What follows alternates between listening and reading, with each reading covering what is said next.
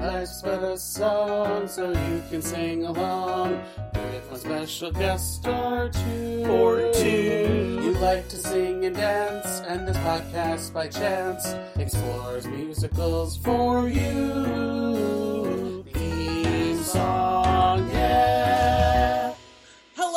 Everyone. Welcome back to another episode of Life's But a Song, a podcast that likes to live in the land of musicals. I'm your host, John, and with me today is a very special and new guest on the pod.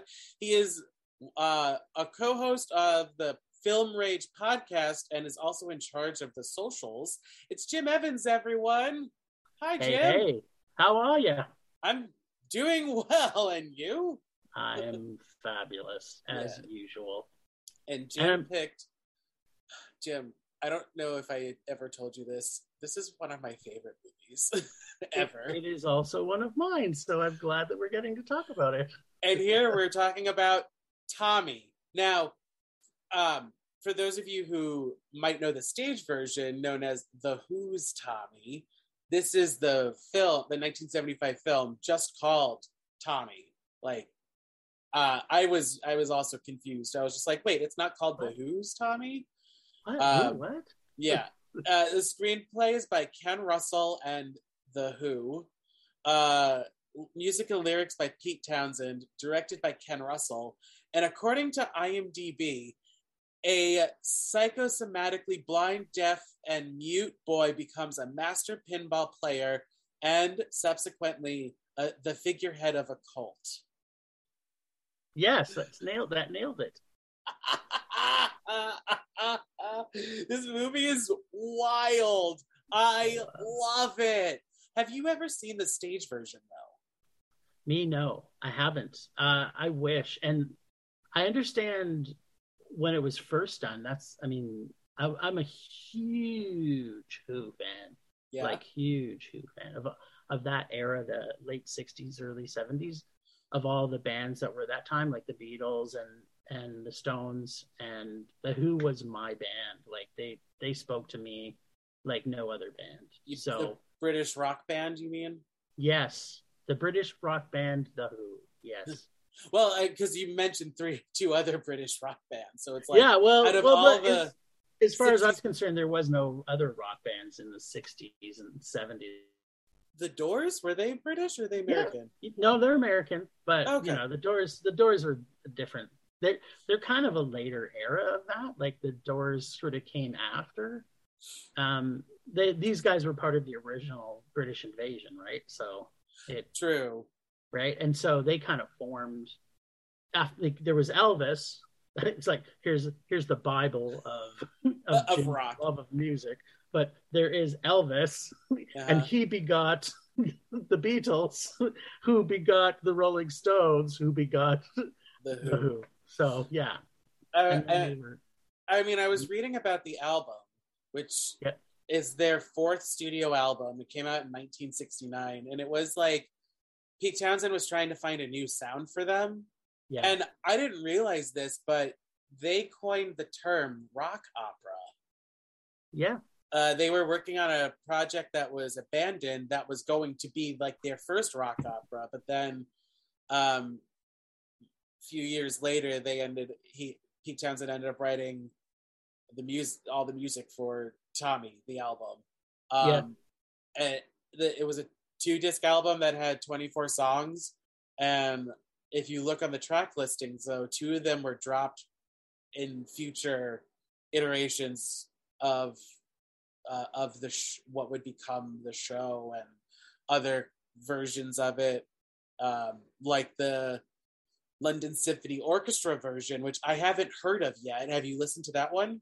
no, I haven't. I you know, and it's funny because I do like, I do like orchestral music put to rock music. Like I've seen quite a few bands over the years that have toured with orchestras, and it's like, it's like one of my favorite things is to see like bands who do it well and this this is one that i could see done really well Well, I've got some trivia to drop for you because in 1971, Seattle Opera produced like the first fully staged production of Tommy, starring Bette Midler as the Acid Queen and Mrs. Walker. what no way. That I mean, Wikipedia. So grain of salt, everyone. I say it every time, but still. uh, but then the London Symphony Orchestra one happened between 1972 and 1973, where they would tour it. Uh, they had an all-star cast, uh, and I believe Ringo Starr was Uncle Ernie. No way. Seriously? Yep. Yeah, and then uh, originally, I can't find his name right now, um, but uh, Jack Nicholson. Uh, oh yeah, re- his character. he replaced somebody who was going to be that, and according to IMDb trivia, um, Jack Nicholson like recorded uh, uh, recorded his his song and filmed everything in the course of 18 hours. So I mean- Interesting. yeah, I this movie is this movie and this album and the history of this is just so fascinating that I don't think I could do just an hour's worth uh, to do a deep dive of it. Um, Oh. so, yeah. so, like, what drugs do you think Ken Russell was on while filming this? Well, have okay. So here's a question for you because you're obviously the music guy, but I'm a film guy. Yeah. So have you ever seen any other Ken Russell movies? Not to my knowledge. I looked him up and I saw that um, he did another movie with Roger Daltrey uh, and Paul. Wait, is his name Paul Nicholas? I want to. I want to make sure I have the right because the guy who played uh, uh, cousin Kevin. Yep. Was in another. Yeah, Paul Nicholas. They were in a movie together called Lizetta Mania, I believe it's Liz, called. Lisztomania. Lisztomania, yes, Yeah. where they where they play composers in like a fictionalized Yep. historically historical fictionized and i just saw i literally saw that while we're looking up information on this and i was like that seems incredible because one of the taglines is that it out tommy's tommy so it's pretty fucked up. Yeah, like Ken Russell is known for like he he's he's been my favorite director for I don't know it's and 30 it, 40 years like it- he's it- just it looks like mind he's blowingly done a lot of musical movies or well he, music is important i think in his films and I, I think all good directors the music is like got to be up in the top three things that they think about. Like when i when i hear see a movie and i see a shit ton of movies if i see a movie and the music or the sound is not is like canned i'm just like i already hate this movie. Like you're you you're coming from awful and then you're going to like where? I, if you haven't thought about the music and sound and and you haven't spent the money to put that right then your film's not going to because music and and sound can change the whole feeling of a movie. Yeah, Like- and this is all music. So oh yeah like to me this is and and i know you, this will be sacrilegious so i hope to you i'm assuming. I'm not a fan of musicals. That's fine. but i am a huge fan of operas. Like if you're going to do something if you're going to make a musical do not waste my time with talking. Like if you're going to if you're going to if you're going to do a musical just do an opera. Like just do it you know what I mean? Like huge difference, right? You have a musical. I, I can't stand it where it's like there's no reason why they're singing other than singing lyrics. And I, I, I don't know how many movies I've seen where it's like they go they go, Oh yeah, it's like I am at a grocery store buying some bread. And I'm, I'm like, this is the worst song ever written. Like I'm not gonna lie. A lot of people I've talked to over throughout my whole life who hate musicals cite the same thing that you're saying. Yeah. Whether it's Well, like it's- if it's an opera, then that makes sense because you're communicating the whole thing in music, right, right? So it makes more sense. It it it, it you can't say okay now it's only I only sing when I'm uh, trying to emote emotion. Well, shouldn't every line of dialogue that you give have some form of emotion? like I'm sorry. It's like these are my thoughts. Well, I'm sorry. You should be displaying your thoughts every time you're acting. I am mad. I am happy. I am sad. I am crying. I am not crying. I am not buying a fucking loaf of bread and telling people about it because this is an emotional experience for me. Like, God. You're taking shots at like this. Oh no. well, and actually, a movie that I really liked last year was Tick Tick Boom.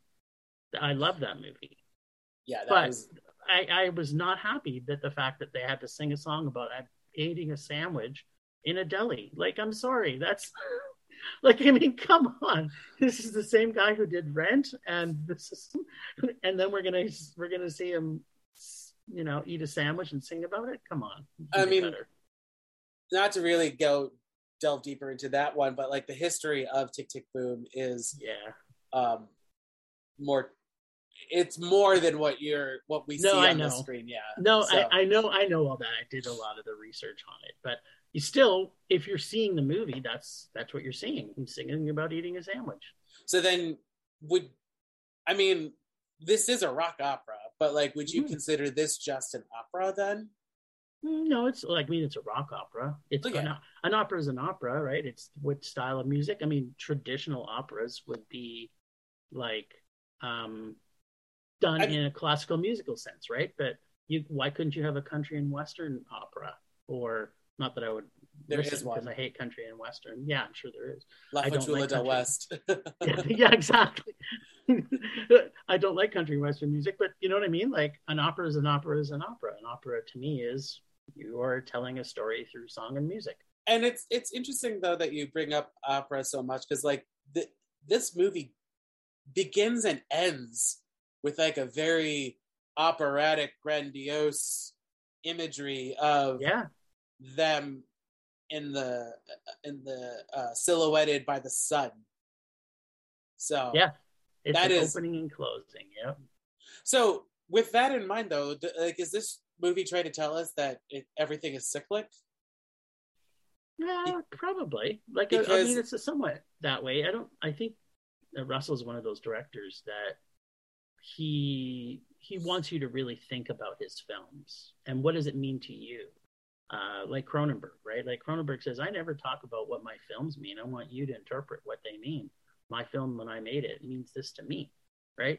So if you have a director that says, "Well, this is exactly what I was trying to tell when I was trying to tell it," I'm like, okay, well, um, I don't believe anything you're saying, and you're stupid. But um, but yeah, so so I think Russell was that kind of director too. He just liked some really fucked up weird shit. Like if you go see um his repertoire of movies, it, it's just I'm excited to look into his filmography because, like, oh yeah, that you you need to, you really need to. uh like i mean i already love this one but i don't know if that's because it's like a good package where like you have great music you have somewhat decent singers. Yeah, that's, I love how you said that, by the way. and then somewhat decent actors like like it's either they're a great actor but they're a shit singer or they're a great singer but a shit actor. Yeah, actually, that's we'll we'll probably bring that up a little bit later because that's going to be one of my things that I have to bring up with you in your segment My later. flat, yeah your sharps and your flats. I have a few flats. um okay so I it- suggest I was just going to say I suggest that you see if you're going to see one film first of his, see Salome's Last Dance.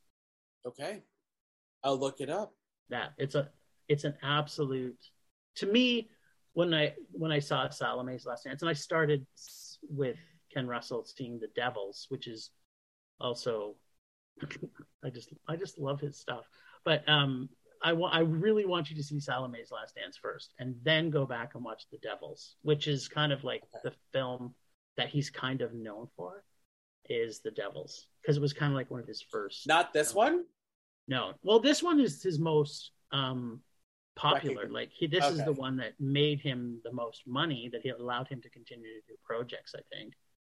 Because I'm sure you probably looked up the budget and how much it made. It made a shit ton of money back in the day. surprise i mean i know it was a hit surprisingly uh, Yeah. well not surprisingly because like it's amazing and plus um oh wow, it was a five million dollar budget, it, and it grossed thirty four million dollars in the U.S. Yeah, Shit. internationally it was like something like close to seventy million, which back then was That's a lot. dollars. Yes, I mean, even then. five million for the budget. I know. Well, Where? that though? Oh, what are you talking about? The sets, the set Oh, that's designs, true. The set That's- designs, and I mean, how building a mountain out of pinball machines? Like, how much did that fucking cost? Like The Iron Maiden.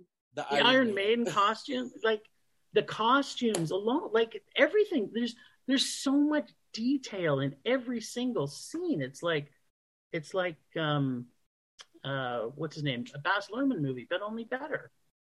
Oh, sorry, i I'm- meant it's like a Baz Luhrmann film, but good.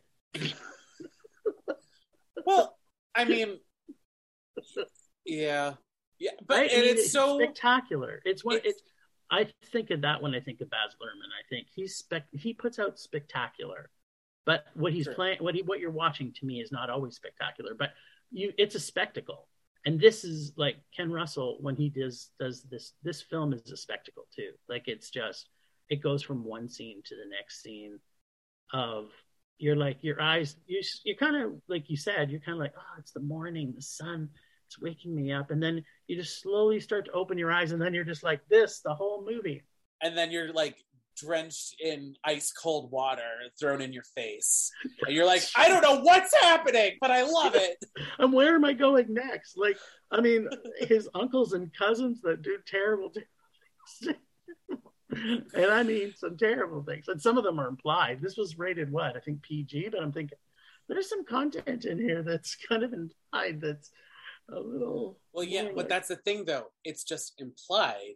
I mean, Yes. y- yes, uh, Uncle Ernie at the I, I've seen this movie dozen a dozen of ti dozens of times already uh, at this point. Um, but this last this recent viewing for this, I noticed that at the end of Uncle Ernie's song, he's reading a newspaper that's gay news. I was just like, that is you just finally saw that I find like I mean I knew what he was doing. Like we Yes. all know what he's doing because we listened Yeah. to the song and everything.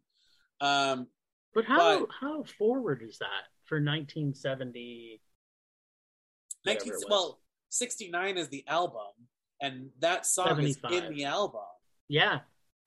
So even then that's saying a lot.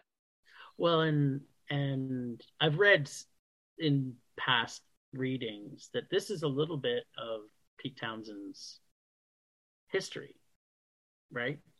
Like it's a bit Oh. of a yeah. Like I've uh, whether or not that's true, but I mean, I mean, he grew up in this era, right? Like his he is he is Tommy kind of in that respect. His dad probably was in the war, and whether you know probably saw PTSD and blah blah blah blah blah. Like how this was all developed. Like you think it could have been him and his somewhat his story. Well, so out of the 32 songs that are in the movie, Pete Townshend didn't write all of them though. He no, t- true, true. uh John Entwistle. Entwistle, thank you. I was like, I'm really, I don't know if you caught on this, but I'm really bad with names. Uh, but Yeah. John Entwistle wrote Cousin Kevin, Fiddle About. Um, Keith Moon wrote Tommy's Holiday Camp at the end. And Yeah. then Eyesight to the Blind is written by Willie Sonny Boy Williamson. It's a it's a song that they covered, it seems like. Yeah. Well, again, most of those um, 60s rock bands from Britain, that's how they started. They all started with um, black blues artists from the US But like covering I- their stuff. I didn't realize. I thought like this was all the Who. You know, not Well- that that one song was not their property. Did you did you look at the original Tommy album, compare it? Which ones are on there, which ones are not? Yes, um, So which the- ones are not on it?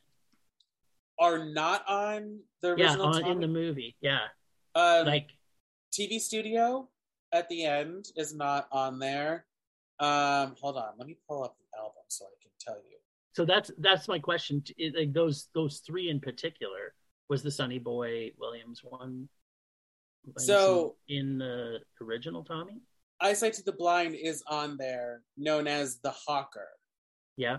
It was originally called The Hawker, and then I guess um, when they remastered the album, they renamed it because mm. of the future prop the the properties after the album initially came out. They changed it.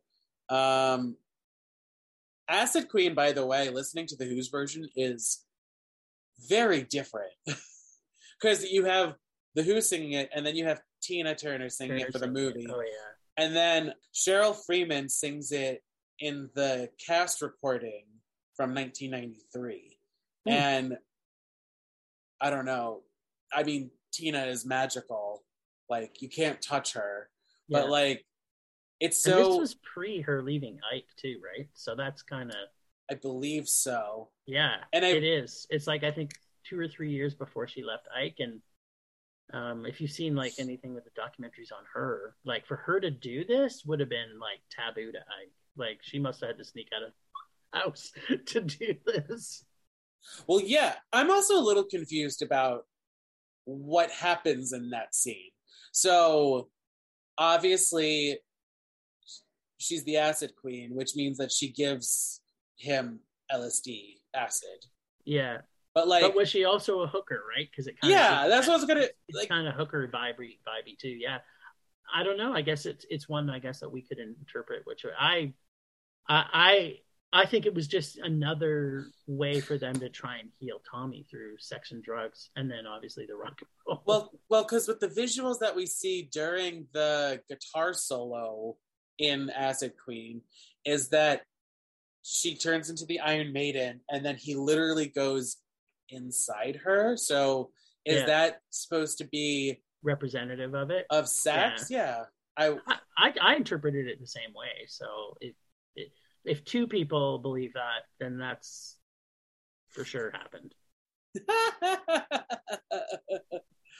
um, but yeah, I, the only one I really can see, uh, Mother and Son is another one that they wrote for the movie, which is the one where mm they're on yeah. the rock and he yeah. throws her jewelry. Yeah. yeah. It's, it's so stupid. I love it. And there's a third one that uh oh champagne. Champagne uh, okay. is, was written. Well, which is like one of my favorite scenes, by the way. I just love that scene. I mean, if if anything, everyone needs to know this scene. Oh, because it is yeah. like if you don't know the movie for shit, just watch Champagne because yeah, that kind of sums up the whole movie. Yes, yeah, and right? I read and I read on multiple postings on different trivia pages that she cut her hand during that. Uh, oh, had a, I, yeah, I would believe it. She cut her hand on the glass, um, had to be rushed to the hospital, and then came back the next day ready to go. Um, but I was watching it, and I'm just like, Ann-Margret must be so miserable like rolling around in chocolate and beans, beans. and soap. like, but what a British, what a British scene too, right? Like it's it's just like, and that everything is, about it. That's only in the movie. Like there, yeah. um, on the '93 cast album, there isn't there isn't the song Champagne.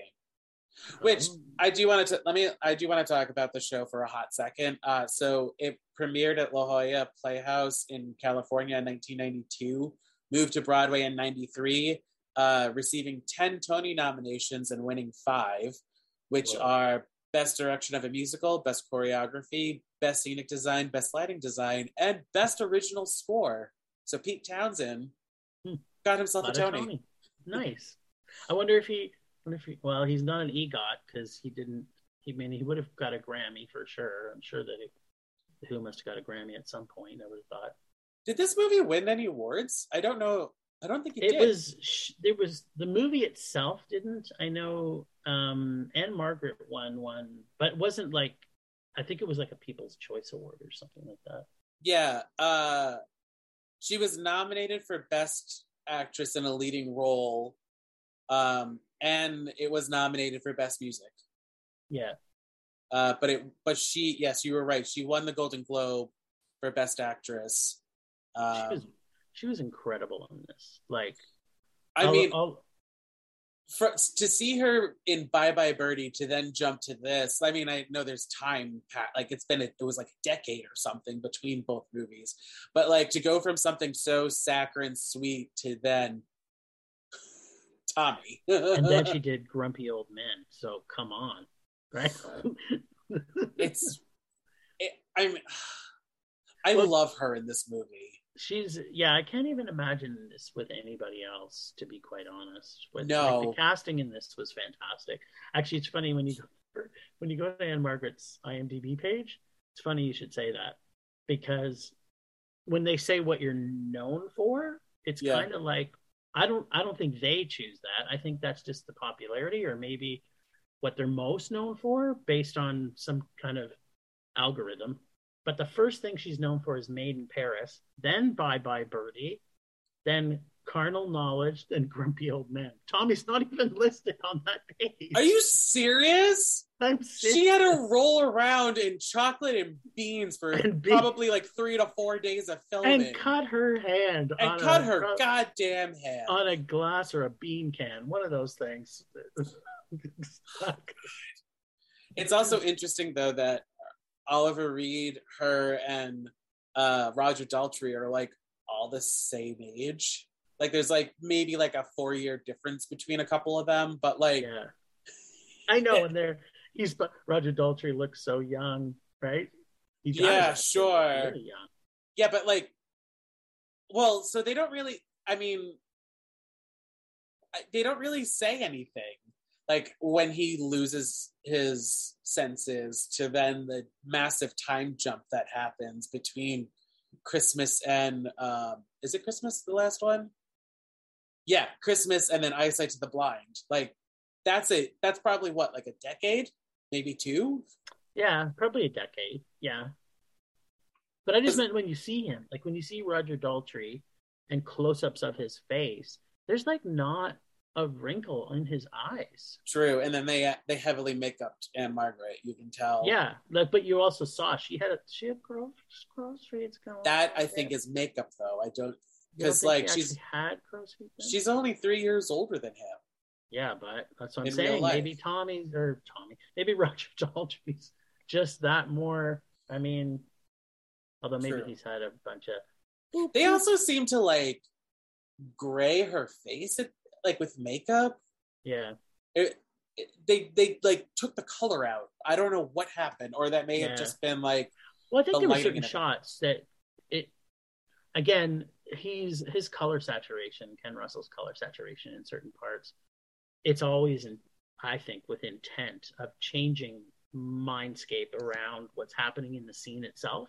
So I could see that, right? They had they did that to have an emotion about her in that scene because she goes through i mean every single person in this movie that it like the main cast uh roger daltrey Ann-Margret and oliver reed all go through this this transformative journey right where even at the end where you hate you literally hate oliver reed through most of the movie and at the end mm-hmm. he's just like right by tommy's side doing everything like he doesn't seem like he's a he's so douchey you know what i mean well, like he's still trying to turn a profit. He's he's trying to turn a profit, but it it it's he's still there like supporting Tommy through it. But like, because he's there really support, well, or is he just well, like this is the cash cow that I need to well, attach he, myself to? Well, he he I mean there was that because he was even with Ann-Margret and uh, and Tommy as well, right? But I, I got the impression that he had also gone through like his his abrasiveness as the film progressed to get to the end. I didn't think he was as abrasive. And Ann-Margret went all over the place in, in her role, the, her mom. And I, I love how a lot of the characters in it, you know, helped to build that. And they just kept trying to fix him. And you think about it from a second dad scenario with Oliver Reed back in in that time frame, he was not as terrible to Tommy as I think. I mean, he was terrible. Don't get me wrong, but I mean, he was still out trying to help him get fixed. I don't. So, hmm. I don't think he. I, I agree with you, I, but like, I think he's terrible in the way of his neglectfulness or like the flippantness, where he's just like, uh, especially in that montage of like Tommy's sitters. Mm. You know, where Yes. it's like um and Yeah, that's- Margaret that's the- more neglect, but it's both of them are being neglectful. But at least Ann-Margret's character, which by the way, she has a first name. Did you know that? yeah, no, I'm looking at it. It's Nora. It's Nora, never said in the entire movie. Anyway, Nora keeps going uh to uh what's Bert not Bernie, what's his actual name? Um Oliver Reed's character, whose name Oh, uh, Frank. Frank. She Yeah. keeps going to Frank being like, I mean, Do you think it's, It's all right? Like- like she's Yeah. questioning everything at, at least. And- Larry. And he's like, Yeah, sure, whatever. Yeah, yeah, let's go. We gotta Yeah, go. yeah, we gotta spend let's Yeah. let's let's go spend some money. I mean, okay, so in most cases where there's relationship, they're both at fault, right? Like, and, and it's true that that's what I'm saying is about at that at those scenes where you see he, they're both being neglectful. I think some of the journey and arcs that she takes, like with um, her eye-opening experience with champagne, and you don't get to see Oliver Reed's character Frank do that same journey, but in my opinion, he softened. He did soften because he did. He was actually when whenever they're showing him in the past, in the beginning of the movie, he was always had this snidely whiplash look on his face, where he's kind of like, "Yeah, yeah, I'm gonna straighten my mustache." Twirling the mustache, yeah. twirling his mustache. Yeah. Um, but as the movie progressed, they did know that Tommy was their their way of of of making money. But Tommy only became that once, like we said, he went through that journey of actually growing up and going and they started monopolizing on him. Otherwise, he I mean, Uncle Frank must have doled out a shit ton of money on counselors and all these different things to try and fix them. Well, yeah, and, and Margaret wouldn't have had any money. well, so the, and we kind of did talk about Jack Nicholson's character, where we actually see him as the the really the only physician that they go to that we see as an audience. Yes. Yeah. but it's like I, I'm I'm not sure how I feel about that scene because it's like obviously he's paying the doctor good money, but like, does Ann-Margret want to fuck him, or Oh, is oh, there oh, a sexual relate? him? That's the. That's the I mean, I would fuck Jack question. Nicholson in Who that scene would? too, but like, is it a mutual?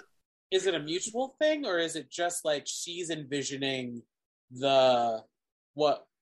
The well, she could be just flirting with him too to get what she needs from him too, right? Like, he, how are they paying for this? They don't ever talk about. They don't ever say Uncle Uncle Frank's job really was what he had like a camp, but that is that it? He owns a camp. But like, I mean, so he's not really an uncle, right? He's just I know, but that's what they're calling him that, right? Because he's kind of Well, a that- that's- stepfather. but that's He's more what I mean. Like he's there he's uncle quote unquote by means of like this is your new dad instead of like this is your blood uncle. yes, of course. Yeah. so which cult would you like to be part of? We got uh Bernie's holiday camp, which I'm calling it a cult. Don't don't change my mind. Okay. Um the cult of Marilyn or Tommy's cult. That's a good one. Hmm. Right? Yeah, I do like being by the beach, but I don't like to be in the sun, so that would be out. Um Um, I would there's pick a lot the of cult- good rock music in I would Marilyn. pick the cult of Marilyn because we got cool masks. Yeah, the masks were cool. The music was cooler. Like that whole church scene with Eric Clapton on guitar is just like, mm, wow. Wick, okay, Like- so uh, have you read why he's in the movie? No, Because Pete Townshend helped him kick his drug addiction, so he did it as a favor. Yeah. oh wow. I just Uh, thought they were friends, and and that well, they brought yes. a bunch of people in that were their friends to do. Oh, definitely. I mean, I haven't read on IMDb. I did read that um, David Bowie was the original choice for the Acid Queen, and Oh. also at some point they were gonna do use Tiny Tim. Hmm. Oh God, thank God. Grain of salt with all of that. But I I'm so happy they went with Tina Oh, because how can you not? well, the song couldn't have been called Acid King unless Bowie was in drag, I guess. So then it could have been Acid Queen. But, Well, was this Ziggy Stardust era, or was this right before that? uh, Ziggy Stardust would have been mid 70s. Yeah. Yeah, yeah, yeah. It would have been. so it would have worked because he was androgynous at that time. Back then, yeah. yeah. I I also did read though that so in Eyesight to the Blind, there's um Eric Clapton, and then there's that other priest, the one that's like thrusting the I want to call it the cross, but it's not really. It's the Yeah. star with the Marilyn in there. yeah. He uh his name is Arthur Brown, and uh apparently he writes a lot of soundtracks. Uh, he has a lot of credits for soundtrack writing. So, power to him. He, I think, for me, he sold that song. like as much as I love Er- Eric Clapton singing it and Oh, everything, Yeah, yeah, yeah. it's when he comes in and he's just like cross, where they're feeding them pills and liquor. I know. I thought, well, every single one of the cults, though, it's kind of like you know they all had their pluses. There wasn't Yeah. really an orgy cult, though, so I mean, would've that's been- probably what they do later. yeah. Well, We don't see Russell's that. not usually afraid to show orgy cults, so um, True. Like, wait till you see. Oh, wait till you see Lair of the White Worm. Oh, That's okay. the movie you watch after Salome's Last Dance and the Devils. oh my god! I, I have hope. You're giving me so much homework. I know. Well, o- I only have so much be- time. If yeah, but if you love Tommy, the reason Tommy is so good is because of Ken Russell. The music obviously is a big part of it, Thank you. but this is not so phantasmagorical if you don't have Ken Russell. Like there's not a director nowadays if someone if someone tried to make this, well let's say if this was made in the 90s, it might have been um it would have been Nirvana. someone right? like David Lynch or uh, Oh, directors. Yeah, You know, it'd be hilarious what? if Steven Spielberg did this movie. Oh, No. That'll be hilarious. He did a musical already. Why not do Tommy? Yeah. No. No. Ah. It's too Hollywood. or Too or or Quentin Tarantino. It'll just be all feet. Tarantino did this. Oh my god. Yeah. This only could have been done in the 70s by Ken Russell. It's just so. Do you think though that it could be remade? I, I hate when people remake movies, especially if it's a good movie to begin with. So I really hope that nobody ever does. Um, but also, you know, But A like lot if of the these stars songs- align. yeah, it's the like- stars, yeah, Gr- great cast, great director, great creative team, great everything. Maybe the Who make an appearance again. Uh, maybe. I, I, I mean, it could, it could work, but I, I, I kind of agree with you. Like this is, this movie is perfection. Like, and Well, I, and I mean that in all sincerity, because like Yeah. it is a, I, I- it is the craziest, wildest movie. Um, not that I've covered. I've covered wilder ones, uh, but it is a, it is a, and that's, but like that's why it's famous because it's insane. yeah. People, people. Well, in the seventies too, right? I mean, there was a lot of well, there's drugs always, but it was more of a drug culture. I think in the seventies, right after the sixties. Oh, you have. There's there's some '80s movies that you could tell that the cocaine is is there all the But time. that's what I mean. It's they're different drug eras. Like the '80s is coke. This Right. '70s would have been LSD, LSD and, and, the '60s would have been weed, yeah, right? And then the Yes. '90s was like E, I guess, and then then crack is the 2000s, I guess, right? Oh boy, we're we're going down a path here. Um, drug induced haze path. so I don't know where to go. This movie's this movie though is great. I love it. Like I want everyone to watch it. Um I kind of wish the so instead of the movie though, I kind of hope that they um revive the show. How's that? Mm, yeah. Oh yeah. Like put this out in um on stage. Yeah, Yeah. because they have, ha I mean, I know you probably don't listen to cast albums of musicals and everything, but like, I would, I would recommend you listen to this one because like they changed some of the lyrics, and I know that album more than I know. Like, I've seen this movie, but like I've listened to that album on repeat Mm. so many times Yeah. that like yeah. when the lyrics are different, I'm just like, oh, that's not what I'm used to Yeah, and, what's like, they- here? they justify different things. So like um instead of it being 1951, they focus more on the mother's birthday. So it's uh because I believe in the original album it's supposed to be World War 1, not World War 2. Yeah, it's World War 1 because it's 1921 instead of 1951 the song. Oh. So instead of, but like instead of giving it a time period, they kind of play with the mother's age. Hmm. Um, and So that it can just not have to be specific to any year. right, right. Um, Which really ultimately, when you think about that, the war, the, like, the because it was made in the 70s, the movie, it has an impact because when people saw it in the 70s, the war was still fresh in a lot of people's minds. War But- too yeah, Yeah, but going back to it now, like I wasn't alive in World War II, you weren't alive in World War II, so it doesn't have as big of an effect. So I get your point about when they took it to stage and said, well, if we want this this stage play to live on forever, right? Like just keep bringing it back every ten years, then then take the World War whatever out. Well, by by the time it comes out again, it'll be World War Three. And but you know, anyway, the the take the World War out and just keep it keep all these things happen that have nothing to do with the war. right. I mean, I th- I think though, based on like what I remember seeing of pictures of it, they did focus it. They did set it in the '70s based on like costumes and Mm. everything, but like, I mean, I think though,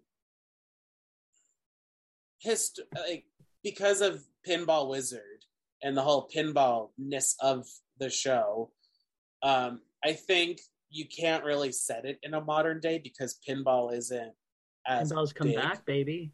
It's But, like, it- it's- It's all about like a um a game console. Pick one, like anyone. Then like yeah, but it's all did- about that now. that and- deaf, dumb, and blind kid sure plays a mean Nintendo Switch. Nintendo Switch. sure plays a mean Switch. Four. Yeah, I dig it. I could totally dig it. Switch or what's the sure plays a mean PlayStation. Bow. uh, who's your favorite cameo in this movie? Uh, I think it had to have been Tina. Like I was just, I just love her so much. Like I've been such a big fan of Tina Turner's for my my life, I guess I would say. Even when she was with Ike and Tina, and loved. I just thought she had stuff going on that, like I'm a huge Aretha fan fan too, and But Aretha wasn't in this movie. no, she was not. But I'm thinking, I don't think she would have pl- like. That's the difference, right? They're both. This was they were both big at this time, and no, I think, the, I, I No. mean, I, like oh, like Aretha you said about Ann-Margret, Aretha, like what- Aretha was huge in the seventies. but like what you said about Ann-Margret in this movie, like you can't picture anyone else. I can't picture anyone else but Tina Well- Turner. Maybe I know, David Bowie. Yeah, I like, could, well, now that we know David Bowie was an option, absolutely. But um, what I'm saying is that these two uh, black female artists were icons in the 70s. And as much as Tina Turner could fit this mold, as I'm saying is Aretha Franklin would never have done this movie because she was probably making a gospel album at this, this like all of the things that were were tied to you know church and state in this she would have found offensive i'm, I'm positive right I I also love Tina, but I also love that Ken Russell's daughter is Sally Simpson. So he puts And she- a few things. She's in. She's in a few things. She marries a guy that's like Frankenstein's monster. I that I don't. That's one thing. I, I was like, okay. I mean, the other stuff I can probably bullshit my way through. Why is the rocker that she marries Frankenstein's monster? Like that's the one that I'm just like, what is this? This is. Please answer this one question, Ken Russell. Well, I, I think you know it's it's um it's Ken Russell and taking pop culture, right? Because Marilyn, the icon, right? The Church of Marilyn, Frankenstein. It makes sense, right? It's like the monster that is Hollywood, in and and everything Hollywood. Like that whole scene in the church is uh, they've they've you've I, iconized. Is that a word? You've Sure. You've made it. You've iconized Hollywood and the stars that are in it, inclusive of Frankenstein. I mean, who? I mean, Frankenstein was like one of the first big horror movies, right? Like, who wouldn't want to marry Frankenstein? I would. Frankenstein's monster. Frankenstein Yeah. is the doctor. That's true. You're right. I always get that. Well, I I aren't wanna put it on record. monsters? Aren't they both monsters? Right, but people mislabel uh, Frankenstein's monster as Frankenstein That's true. But does he, he didn't have a name? because Maybe he was just Frank. oh. um, is there anything else you want to talk about before we get into Sharp and Flat? I had a I had made made a couple notes in here. Okay. Um, oh, Elton John. Like, oh yeah, I mean we kind of talked around him. yeah, but I mean, having him in this too, like again, seventies, he was huge, right? I For them to get him in there too. I also read that like his cover of Pinball Wizard hit number one in the charts and is the only cover of a Who song that has done that. So Yeah, of course, right? Like he he really did become the the pinball wizard too, right? Like he, I wonder whose idea it was for the boots. Uh, but those boots, I mean, come on, that's uh, you. You see, um, Sarah Brightman wearing outfits like that now. No, but I mean like the the how tall they were. Like I know that's what I mean. Uh, the last time I saw Sarah Brightman come through town, she was she came out in this giant dress that she was giant stilts, and I was like, yeah, you stole that from Ken Russell, didn't you, bitch? But like I wa- I wonder if that was the costume designer or if um Elton John came in and he was like, I'll do it if I only have giant Uh, boots. If I can, well, that I think, well, he was he was known for wearing giant boots. He was time. he was known for like the flashy yeah, costumes that When we all but he also had those big heels. Like, what? When did he? He must have.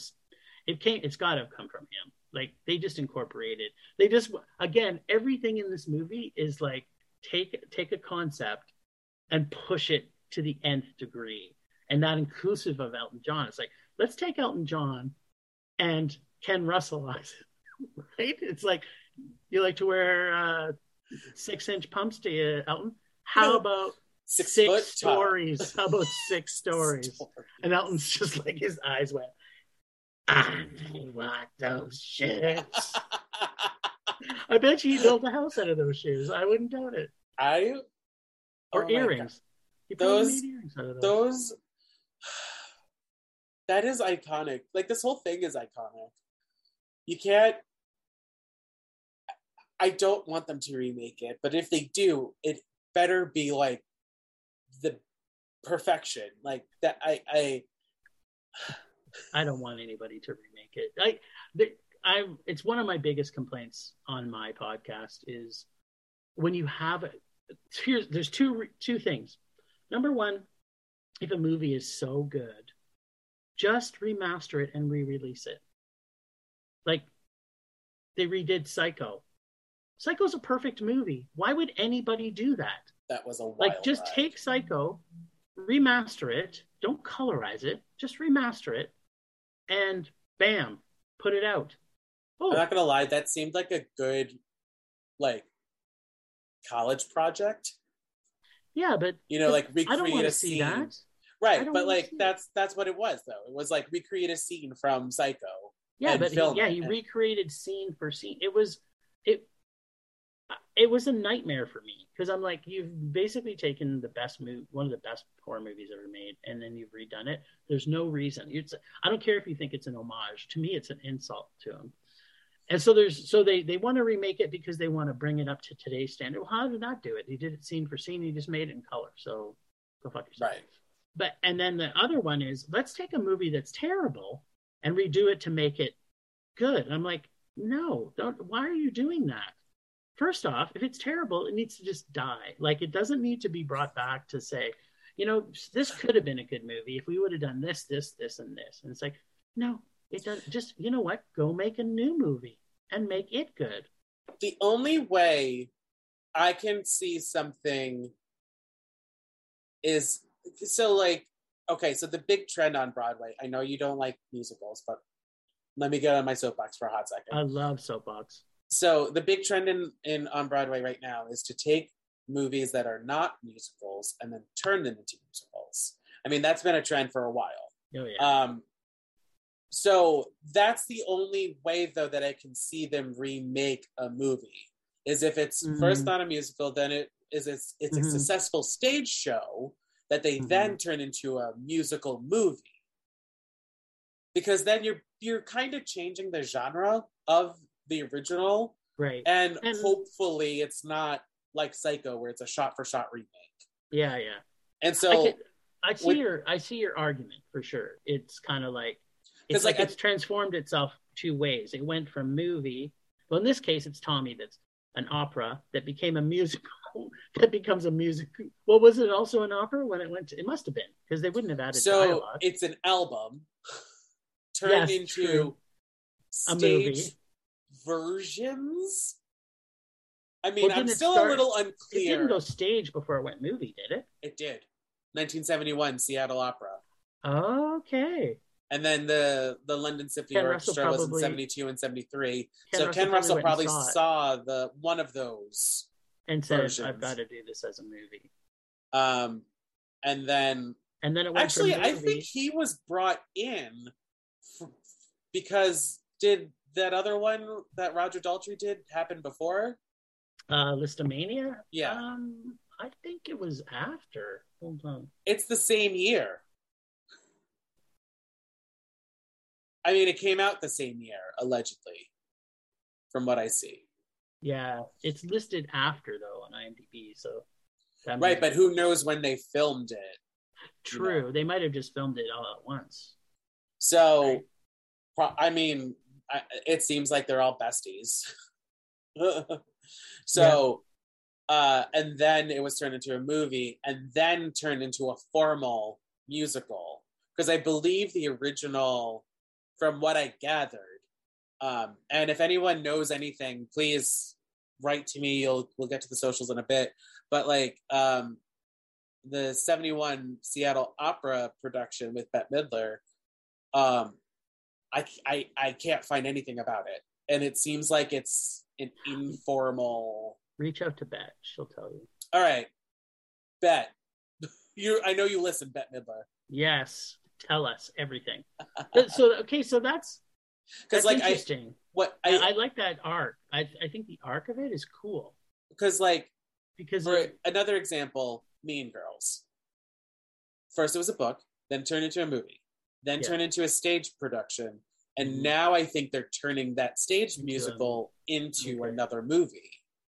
interesting. I, I like the well. I think the arc for Tommy based on that, but it but still, then when it comes back to movie, it's just taking that. It's just modifying the original. Like it's just going to be a bit of a changeover of that. Whereas I think if if Tommy wasn't okay, so here we go. This is the way it should have happened. Okay, It was an album. right. Then the album went to stage. Okay, or orchestra, either one. Maybe orchestra first, and then it went to stage, and Like then the- and and then the yes, actual musical, yeah. yeah, uh, the actual opera because it went. Okay. If it's opera, then it could have went um, orchestra, but with an opera with maybe even an opera singer, maybe even with Aretha Franklin doing the entire thing. Oh, And then and then it goes to the movie, which then takes it back to the stage the stage. where they revamped a lot of the lyrics. Yes. And then from there it goes back into the cinemas. I'm still not happy. But I mean, know if what they are. If anything, I if they were to remake it, I hope it's with the score that is the 1993 stage version that they. and now I'm gonna have to listen to that today to see if I agree with you. I mean, Acid Queen is still the same. and in Pinball Wizard, they add more of like an on, like there's more of an ensemble presence Right. in the stage version than there is in the movie because, um, really, you only hear them every so often. But in the stage version, there's more Hmm. of like more group numbers. Right. Yeah, yeah, yeah. Which Um, is okay when you have cults to have group numbers. I get that. Yeah, yeah, yeah. You need you need to represent the cults. That's right. Uh, all right, let's get into sharp and flat, shall we? Sharp, flat.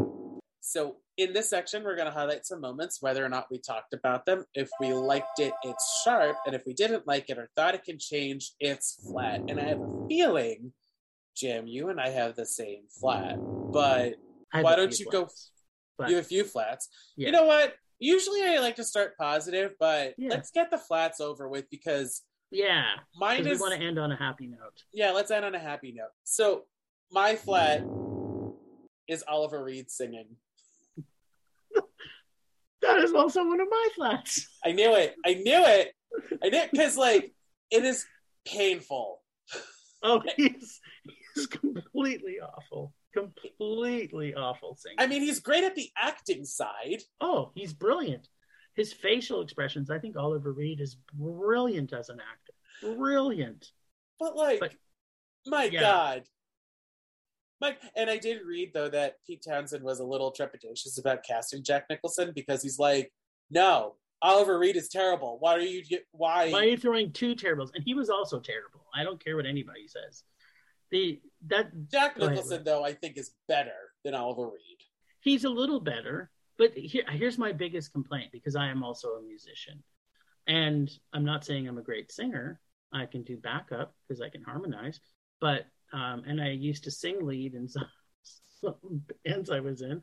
Not saying they were good, but uh, what I'm saying is there, and this is my complaint. We live in a giant world of people.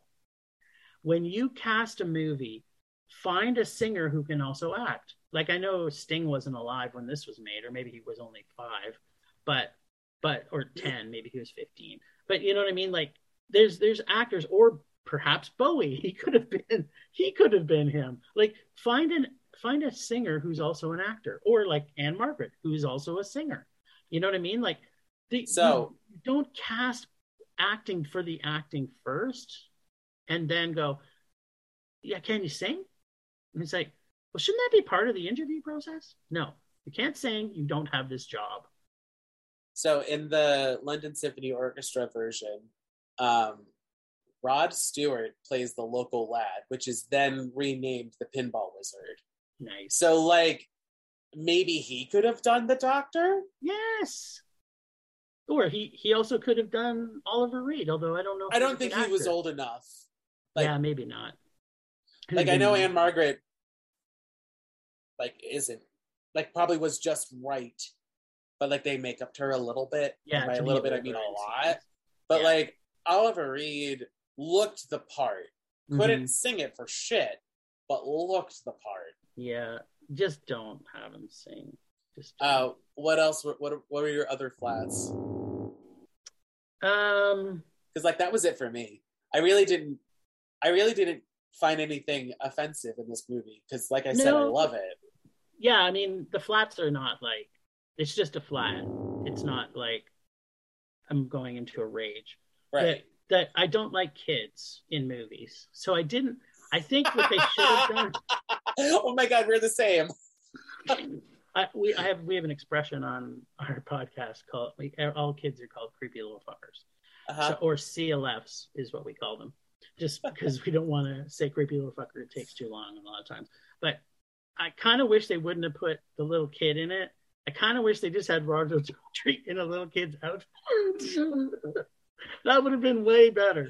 It just would have been way better because the kid was just gross, and that that was another. He wasn't that bad. I've seen worse child Oh, actors. Yeah, absolutely, hundred percent. He was. But like, uh, I mean, I get it. In this, as far as this, just have one kid, and it was, and it's him. It's it's Roger Daltrey uh, Did you- in a little tiny boy school boy outfit. did you notice though that the kid has different eye color than Roger Daltrey? Yes, I also know that. That was another. That was my next point in my flats. it's like the Harry Potter thing, where it's like you have your mother's eyes and they have two different eye colors. Like, It's like what? Or What? or or they do in uh, uh, Addams Family Values.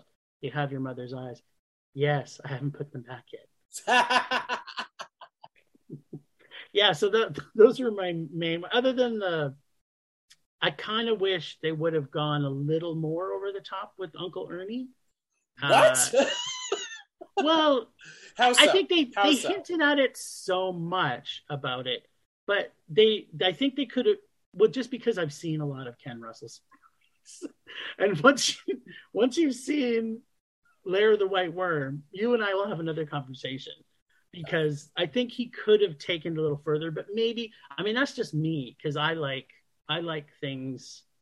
I love in, the implied nature of it, but I also sometimes like them to go a little bit further to make you even more uncomfortable because they went through it so fast.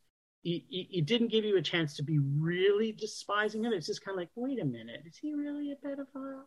And then, right? right. but they didn't it should have been a little bit more overt now on the other one on the cousin it Kevin. whatever his name was Cousin cousin, Kevin. kevin.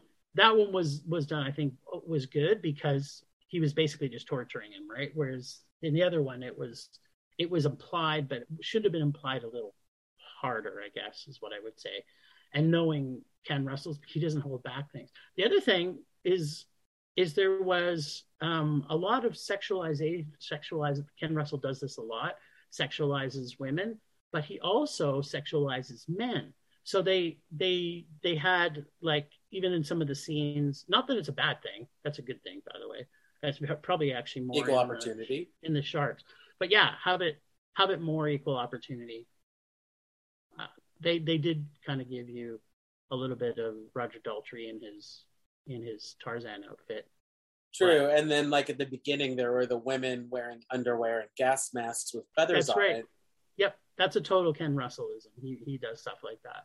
That Yeah. would that that confused me. I was just like, "What is this?" Um, do you have any other flats, or do you want to go? No, to that was it. That was it. Okay, so for me, my sharps, I wrote every choice Ann-Margret makes. It, I mean, my brain was just like Ann-Margret in this movie walked so that Winona Ryder and Stranger Things can run. Like the Oh, fact yeah. that she's like always on on the edge and about to like break, eh, and that image burned into my brain of her singing "What About the Boy" with all the sweat and the makeup running and everything After the murder. after the Yeah. murder. I was Yeah. just like, yes. And then the dancing before break the mirror or smash the mirror. Um so I know you hate the child actors, but there's one girl that was I'm giving the sharpest of sharps to in Christmas. She's the one in the orange dress that is milking every moment on screen. And I was just like, you child.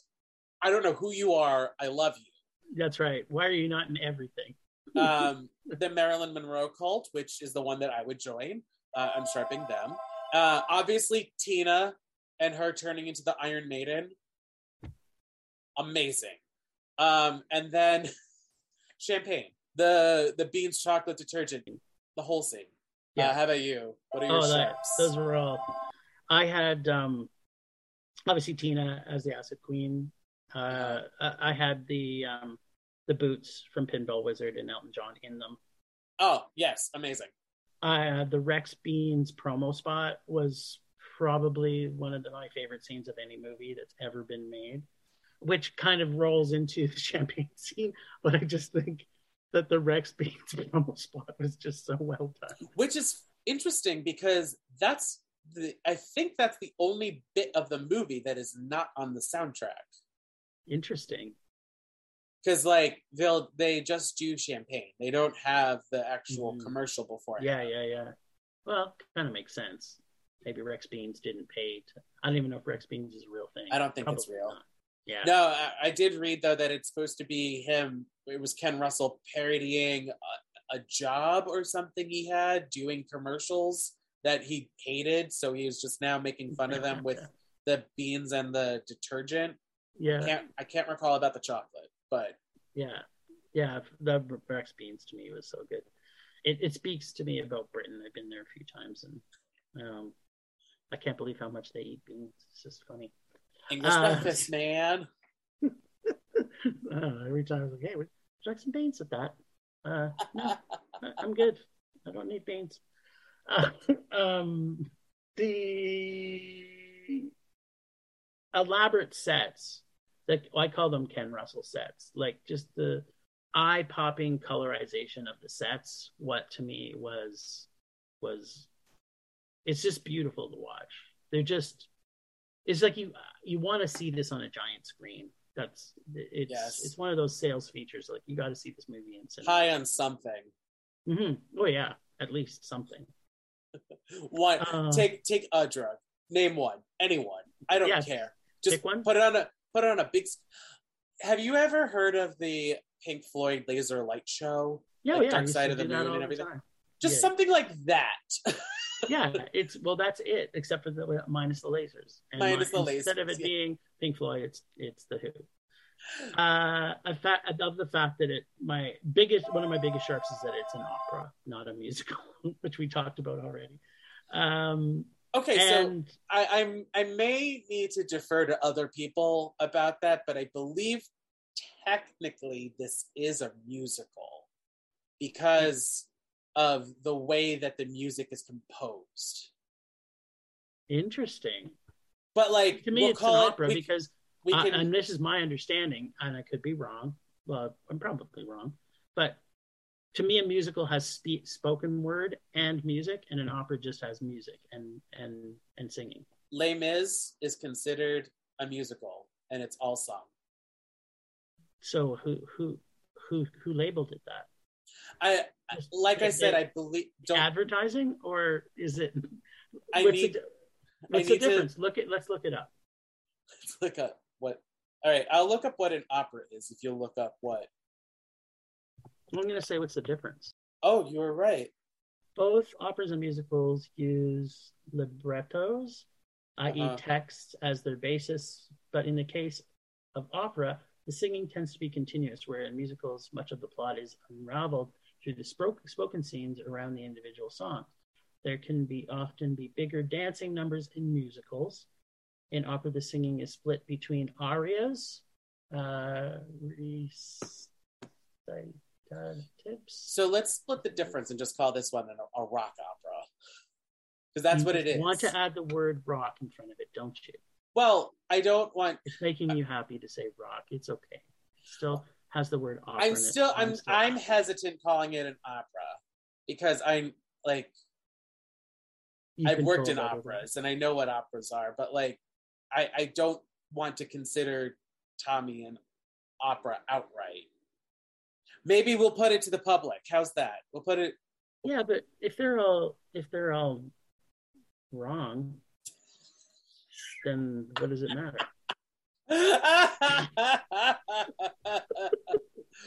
I'm just saying, if you want to call it a rock opera, I'm okay with that because it is a rock it is a rock opera. opera and it's made with rock music.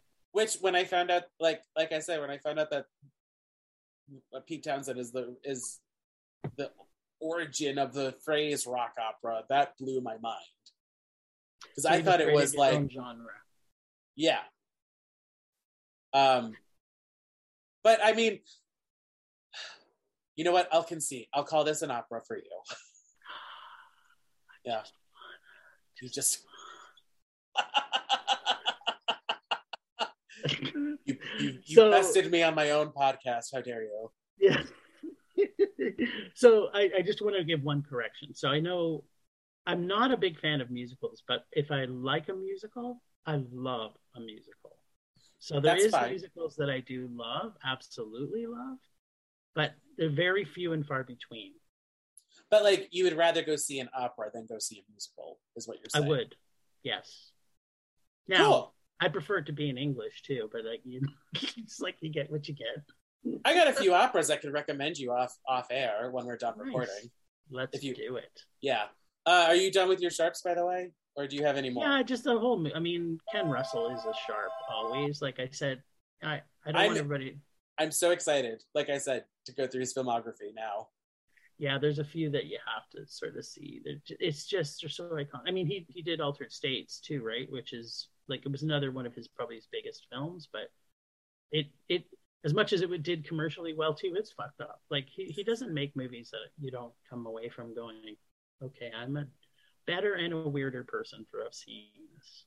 Absolutely. Uh, would you add any of the songs to your life's playlist? There's 32 of them. uh well the the whole album itself i've listened to multiple times so i guess i would say the whole album but i mean pinball wizard both by by the who which i listened to and i used to battle who's this better elton john's or the who's oh, Um, I yeah. mean, Elton John's is a great cover, but I mean, you can't beat the original. I don't know i like them both. So and i had them both in rotation for many years. So those, those they, they would definitely i just there's this song i forget what it is now the one when they're in the, the Marilyn cult. I freaking love the music in that and it I say to I the blind. just- yeah it's so it's so good. No well the whole because they they they it's obviously him but it's eric claptonized right? Like the music and the grooviness to it it's just it's Did you- so groovy Did you notice at the end of that song they say Marilyn, like whisper Marilyn? yeah, yeah. I again just noticed it. I love how you can see a movie multiple times and then just pick up things like, wait a minute. You Well, yeah. probably noticed it the very first time, but then you forgot it on the second time. By the tenth time, you remembered it, but then you forgot that you'd remembered it, and then you're like, "This is new again," but it's not. But it's or uh, or there's like some little details here and there that you're just like, I never noticed that Thing, thing. um, I mean, I would listen to I list I do listen to this whole album. Um, Yeah. but like Acid Queen is the one that I listen to more. Mm, Actually, I start I start with Eyesight to the Blind, and then I go. Uh, it's so the musical is a different order than the movie, so that's why I'm so Eyesight to the Blind to Pinball Wizard, or no, to Champagne. Basically, is the block that I like pay attention to while I'm listening, mm. or like skip to. Um, Alexa, and- next song. Alexa, next song. Alexa, next song. Alexa, play Pinball Wizard by Elton John. Jim, on that note, I don't have an Alexa. I'm poor. Uh, uh, what do you have to plug or promote? Uh, plug. Whew, that's a big question. I do like plugging things, so that's um. But also, just promote, then maybe I'll promote my podcast. So my podcast is Podcast. My podcast is called Film Rage, and we are a new release movie review podcast where we do have a few segments. One of which is called Feel the Rage, which we rage about what we've hated in film for that following week. Uh, but mostly, we're trying to get our viewpoints about new film into your ears. And you can find us at Film Rage YYC on all social medias. You can find us at filmrageyyc.com, which I highly suggest everybody go take a look at because I'm pretty happy with our our website. It's pretty robust. You can actually go to our reviews page and just type in a movie and see if we reviewed it. And then it's got a link to the podcast that it has in it. And our podcast notes are fabulous because my partner Bryce, if you only want to hear a review, you can just go to our notes and go, oh, it's on at 23 minutes and 13 seconds, and you can go directly to it and just hear about that movie. You guys are so advanced. I don't have any of that. I don't know if anyone actually reads what I write in the notes section. I don't think anybody does, but it's nice to know that you know we made the effort. Right. I like to have fun with it. Yeah, exactly. Uh, uh anything else? It's been a great pleasure to talk with you, John. I Uh, hope I get to come on for another adventure in the future. I have a feeling I want you to come on and do another Ken Russell. I don't know. We, maybe we have to come on and do Lisztomania. List of it. Yeah. I, I I was intrigued to do that one, but I don't want to set that one in stone right uh, just yet. Uh, however, if you, the listener, would like to answer some of the questions or um, ask some of your own questions that we've brought up in this episode while talking about Tommy, you can email me at buttersongpod at gmail.com. I'm also on Facebook, Instagram, Twitter, and TikTok at buttersongpod. I'm trying so hard to have this social media presence. Uh, tell us, tell us your thoughts on this wild ride. What drugs were you on when you first watched it? Uh, and if you want to be part of next episode's conversation, we're going to be talking about the best little whorehouse in Texas. We go all over the place. We do. Jim, thank you so much. Maybe we can con your partner to come on another episode. I'll try. He's not as much of a whore as I am, John. So Oh, damn it. I know Maybe we could trick him. he does like to be probed, though. So there's an option. Okay. Well, you so much for agreeing and picking one of the best topics I've ever had the pleasure of covering. Nice. Uh, and bye for now, everyone. Cheers. Special thanks to Justin Johnson for creating the podcast's artwork and to Nick Bombasino for composing the theme song and the jingles in this podcast. And thank you to Castbox for hosting this podcast. Bye again, everyone, and have a musical day.